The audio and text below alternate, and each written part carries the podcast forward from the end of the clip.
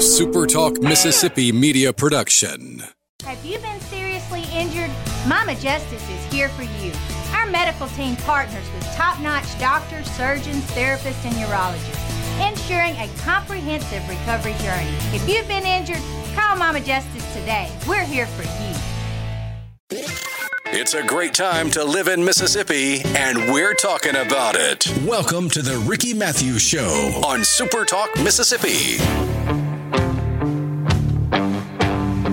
Welcome to the Ricky Mathews from the Citizens Bank Studio. Hope you're having a great Friday.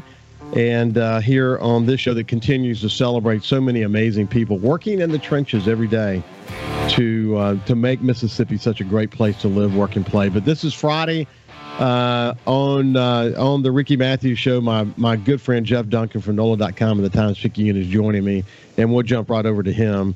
It's been uh, it's been dynamic because we talk about the Saints just about every Friday. You know, really 52 weeks out of the year, and we're lucky to have access to Jeff.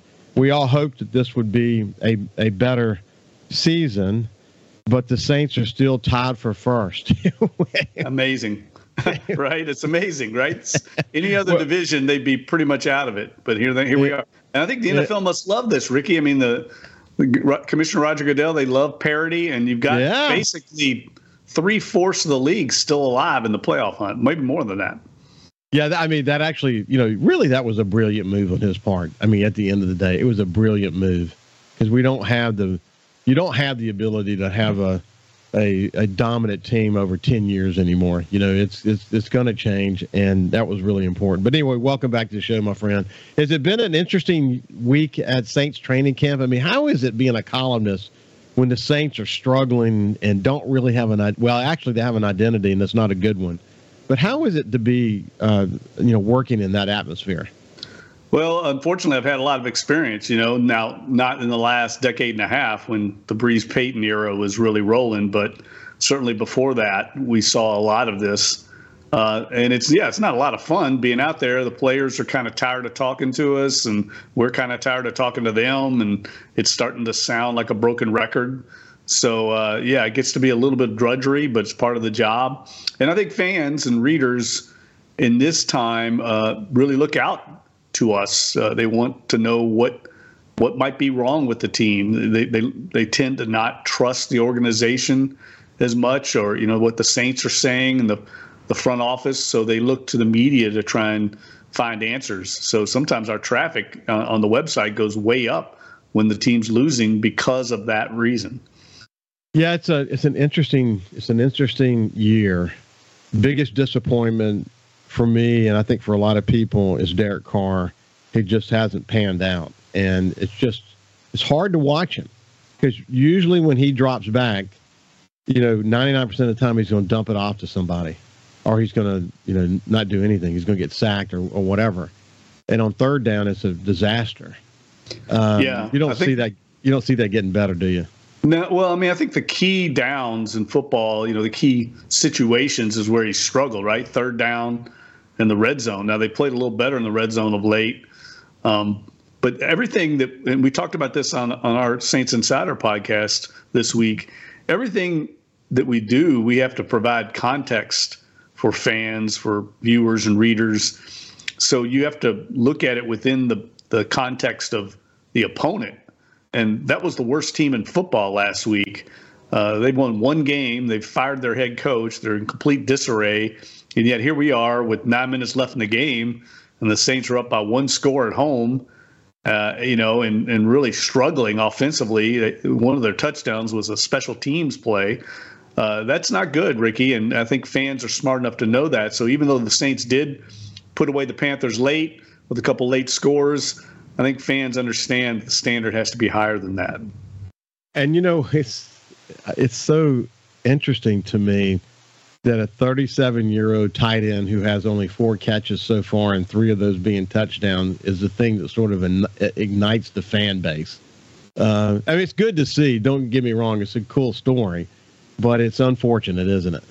Well, I tell you, I have to say, you know, he surprised me. Even I was pretty down on the signing of of Jimmy Graham, but but you know, we've got a good story coming out this weekend that my colleague Luke Johnson's going to spend some time with has spent some time with him this week about how he got himself into shape to where th- that's been the most surprising thing. I noted it when he first signed. Uh, I remember Jimmy Graham being very slow uh, late in his career. Uh, he was up around 280, couldn't run anymore. And that was the Jimmy Graham I remember. And I thought, why, why in the heck are they signing this guy? But he's been a different beast, uh, working out, uh, really training mainly as a cyclist. He's gotten really into it all over Europe. He's been taking, uh, you know, these hundred mile bike rides, competitive uh, bike rides, you know, in these in these events. And you can see it. I mean, he can run much better than he used to be able to run because he's dropped so much weight. I think we noted earlier in the year he's down below 250. So that, as we all know, Ricky, when we get older, the less weight we have, the better off, right? And and so he's he's got a little more agility than he had, and he's always had incredible hands. He's always had the the frame, and we saw that in action the last week. So he's become a weapon. And Dennis Allen's mentioned it numerous times in the last week or so. He wants to see more of him, certainly in the red zone where he's six seven and can become a, a real go to weapon. I'm surprised they didn't do it already, though, Jeff. Why are we why are we learning this so late in the season? Yeah, he, he does ignite the team. He no, does good, have great hands. It's he a great can question. catch balls nobody else can catch. I know that que- that catch he made on the third down to me was the biggest play of the game, other than the punt block, because the Saints were looking at kicking another field goal there. Uh, you know that's just not good enough. The fans were already kind of you know anxious and he goes up between two players and makes one of the best catches they've made all year. Uh, that was a big time play, and that shows you the ability that he has. And I have to say, Derek Carr made a great throw on that. He put it right where only Jimmy Graham could get it. It was either going to be incomplete or a catch. So uh, you see sometimes the flashes from this offense and some of the flashes of playmaking ability, uh, but there's just too few far in in, in between, uh, and inconsistency rules the day here. And Look, they've got some good opponents coming up. They got the Giants this weekend. The Giants are one of the hottest teams in the league. Then they've got to go to LA on a short week, play the Rams, who are also playing well. Uh, so it, you know it's going to be very interesting. I'll say that. The one thing I would say is these last four games. I mean, it's all right there for the Saints. If they win out, they're going to win the division. If they even win three of four games, Ricky, they're pretty much going to get in. If they can win this game on on Sunday, they can almost throw the game in in LA it really doesn't matter that much as long as they win the final two in the division. So there's a lot at stake for this team. We'll see how they respond. So, you, do you think, um, of course, Shaheed's coming back? Do you think Lattimore will be back? Do you think um, Michael Thomas could be back? Well, they're eligible to come back for that that Rams game. The problem is it's a short week, so it's not a typical, uh, you know, Sunday game. You're going to have fewer days to recover. There's really no way to know uh, and either of those guys. Uh, but that would be a huge boost if you get Rashid, Thomas, and Lattimore back down the stretch. And and I definitely think Taysom Hill is going to play this week. I, I, think he could have played last week. I, to be honest with you, I think the Saints were just being very cautious with him. They looked at the opponent, and they'll never say this publicly, but we're playing a one-win team at home. We can we can rest him up, have him healthy for the stretch run, and, and that was a wise decision. So I guess you know fans who are listening, they've heard every angle of this dangle that you and I are talking about. But I got an interesting thing I want to mention to you. I want to talk about some inside baseball for the media industry, and I've watched it so carefully. I've watched uh, I watched numerous sta- stations or YouTube channels that cover the Saints.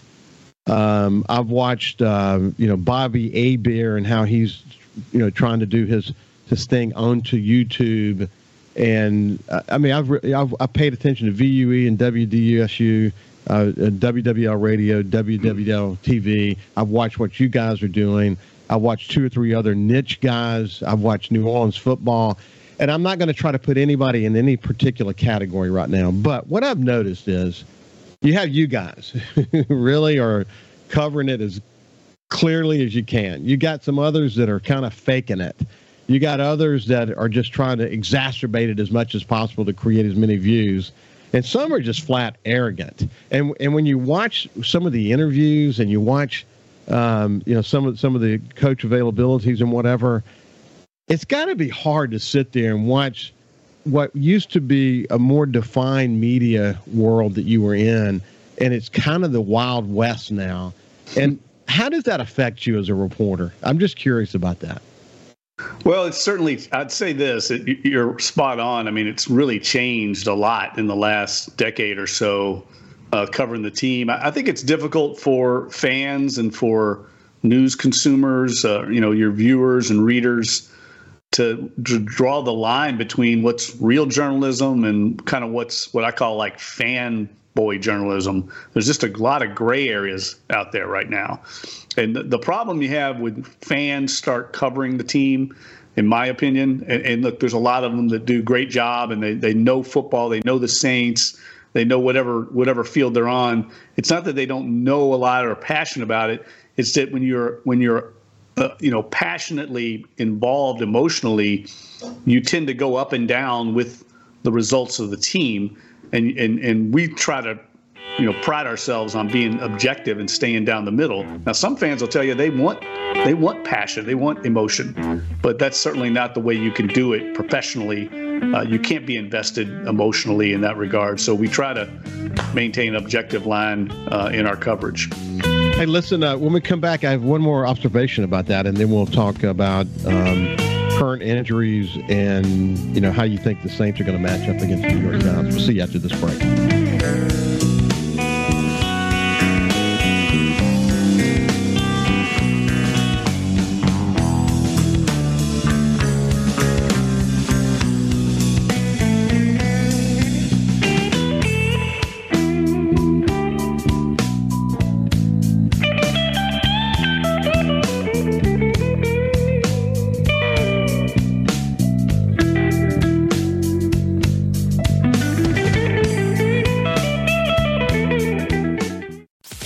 For Mississippi is why he's here. This is the Ricky Mathews Show on SuperTalk Mississippi. Welcome back to the Ricky Mathews Show from the Citizens Bank studio. I'm still a little stuffy from uh, my week long uh, bout with COVID. Very different than last time. My, this is like a really, really, really bad cold, but because we have some uh, compromised people in our family, we've had to. I've had to quarantine like you normally would.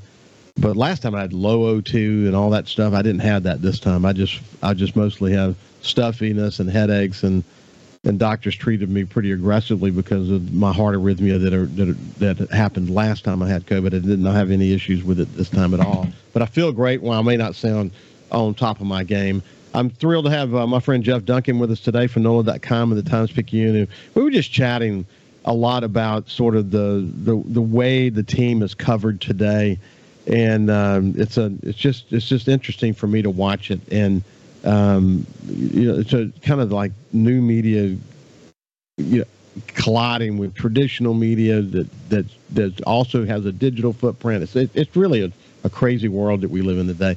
Hey you've helped me see something though. I, I'm I got a little caught up in Bobby Hebert was a little bit too I don't know. I, I, I wasn't so, so sure about him but I've been paying closer attention to him and you told me that when you were at, um, at training camp with him, that his observations were always something you wanted to listen to. And so I paid a lot more attention to him. And you know what? He calls it like he sees it. He does not pull any punches. And his observations, Jeff, usually are pretty darn on target. I mean, he's and he's got such an interesting way that he expresses himself, as you well know. But um, but I'm a bit more of a fan of Bobby's than I was before. Oh yeah, Bobby's great. And, you know, and it's funny. I referenced him in my column over the weekend because I, I found it funny in the locker room last week, Ricky, when talking to some of the players, and they were all taken aback by the booing at the Superdome, and uh, you know they've lived relatively charmed life in New Orleans with with the way things have gone. They haven't really seen the the, the downside of pro sports because they've been so successful here.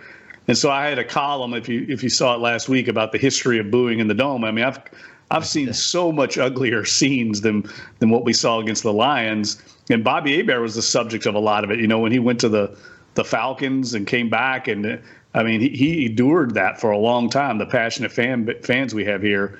Uh, but uh, this booing at the dome is is not a recent occurrence. It's gone on as long as this. I think Heath Shuler got booed in his second game here as a quarterback.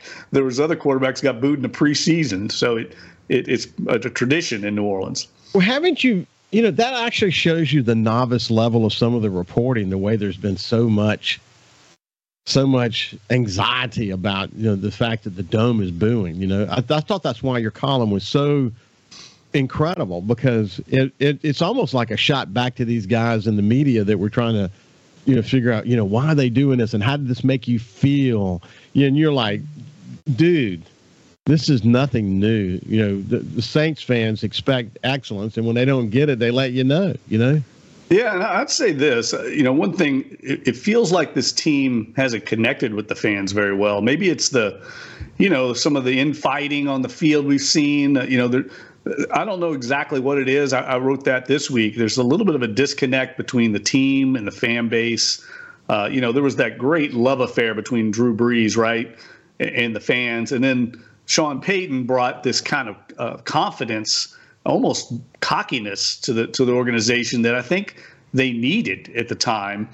And uh, you know that became this gravitas that the Saints carried themselves with. The, there was a pride in wearing the fleur de lis that we hadn't seen before, and I just think that, that that's missing now. You know, the, the fans want to follow somebody. They they want somebody to be the leader, and there's just there's a little bit of a, a vacuum there, and and I don't know who's going to step forward or if anybody's going to step forward on this team. Hey, listen, man. Here's this, the the problem with Carr is this: that when he speaks to the to the uh, to the press, he never says anything. He never says anything. There's no. I, I don't see, sense any authenticity about him whatsoever. I don't sense he's being honest with with us. I don't think he's being honest with the with the media. He just, you know, it's like a, he's a wallflower, and and he's just he never says anything you know, he doesn't own up to his own behavior. It's a, it's a really an incredible thing, actually, and it yeah. frustrates fans. I'd, I'd say that's that's a fair point. Uh, you know, now I remember Drew Brees had a way of politicking there. You know, I remember his own teammate Scott Fujita called him annoyingly optimistic. Uh, that was his phrase uh, about Drew, and, and, so Drew was kind of like that too. He was kind of senatorial, almost like a politician, but he had a different panache in front of the in front of the mics and the cameras. And um, I, maybe because he had skins on the wall, he won a Super Bowl here. Uh, he had a longer leash with fans, but he would tend to do that as well. I mean, just you go to Drew when things were bad, and he'd never let on. Similarly to to Derek, but Derek just hasn't built up that collateral, you know, that equity with the fan base so far, and he hasn't played well enough, in my opinion, for him to be uh, having these uh, you know incidents on the field you know, I've just never seen anything like that uh, in, in, my time covering the team. Certainly not a teammate going after the starting quarterback the way Erik McCoy did. And you have to know Erik McCoy. I mean, Erik McCoy is a mild mannered guy. He's a team captain. Uh, he's not prone to uh, volatility or to emotion like that. So I think if it were one incident, you could explain it away. But we've seen a pattern of behavior here. And I think that's why it's a little disconcerting and and and what I would say lastly about that about this situation is I don't think it's as big as maybe some of the fans and maybe even some of the other media is making it out to be, but also think it's bigger than what the players and some of the coaches are making it out to be. I think it's somewhere in the middle. Hey, what made Drew Brees? You said it, but what made him able to be that that way was he left everything on the field, and and while he had good games and bad games, he set records. And man, when you're in that position, it makes you uh, it makes you able to sort of be however you want to be. And in Carr's case, he's not left anything on the field yet that that that we are inspired by. I mean, he's had these little moments of brilliance, and he said, "Oh, we just have to put it together f- for four quarters." We keep saying that, but he keeps not doing it. And then this other th- motion of lashing out. I've seen people in corporate environments that lash out at others. That's just their way of saying, "I'm insecure. It's your fault that I'm failing." you know, and and I, and that's just you know that's just where I am. And in his case, he's done it so many times. Um, it's clear that he has a hard time being accountable for his own actions. Now, I wish he would just say, "I played like crap." I mean, nobody else is responsible for this. It's me. I got to quit dumping the ball off, you know, so much. I got to look down the field. I got to trust my receivers more. But he doesn't do that, man. He's just you keep wanting them to say, how he really feels. And if he really feels what he's saying, then he's he's a terrible leader. That's that's what I observe. Well, this is some of the, the same frustrations I think Raiders fans had with him uh, in, during his previous tenure with with Oakland and Las Vegas. It was exact same things. That's why we've talked about it before. You know, I think we all bought into oh, it'll change in the Saints organization, this functional organization, this culture, and lots of times it doesn't. I mean, it's, I've learned over the years. I mean. Uh, very, very rarely do you have a Drew, Drew Brees type signing in free agency where where you have this kind of incredible or or Demario Davis turnaround it just doesn't happen very often. Often you get what you, what you saw before. Uh, you know, we've seen that. A good example would be the two defensive tackles the Saints brought in, Nathan Shepherd and Khalen Saunders. They're both solid players, but I mean, they haven't lit the world on fire. They're basically what they were before they came to the Saints, and that's usually how it plays out. Well, look with uh, with Carr, let's let's face it. Some of his best numbers were under Jon Gruden, and Jon Gruden doesn't suffer fools. Jon Gruden doesn't take up with doesn't take anything from anybody. So you can only imagine what those conversations might have looked like in you know in you know in the conference room with the door shut. You know. Yeah, so, like I think that's a fair point, Ricky. Yeah. You know, it's not just Derek Carr. I mean, there's the whole organization. I think the standards have been lowered, and so everyone's looking for an easy answer. I've said this before. Who can we scapegoat? What's the simple answer? And it's not simple. It's immersive here, and there's problems across the board.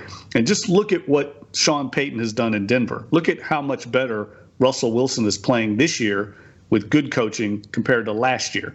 I think yeah. it's all. I mean, they might win that division, Ricky. I mean, it's yeah. an amazing coaching job. Hey, one other quick comment before we uh, close it out. Um, one of the things that I noticed uh, in this game, defense played better, but truthfully, if Young had had been more accurate, there were a couple of plays that would have turned into touchdowns. I mean, did you see open receivers like I saw them? Uh, yeah, I, I thought Bryce Young was terrible in that game, and I say that thinking he was going to be a great player, but I don't know if his confidence is shot or what, but they've got a major reconstruction job with him in the offseason to get him built back up because he played. That's why I say context. You know, yes, the Saints played better on defense, but man, there were guys open. He wasn't even giving his receivers a chance to make a play. And, yeah. and you know, I don't know how they're going to win a game the rest of the year. Maybe he had a bad game, but he looked terrible to me. We're going up against a hot New York Jets team. Who would have thought I would be saying that? But they they are hot. You you, you, got to be a little concerned. We got less than a minute. Yeah, Tommy DeVito, right? the Italian sensation. They've won three games in a row. They're one of the hottest teams in the league. And just one quick thing: Wink Martindale, the defensive coordinator, one of the most aggressive in the league. They will blitz on third down. Huge test for Carr and the Saints' offensive line. Sounds good. Hey, it's been been great to see you, my friend. All right, Ricky. Have a great weekend, buddy. You bet. Hey, when we come back, we'll continue the conversation. We'll see you after this break.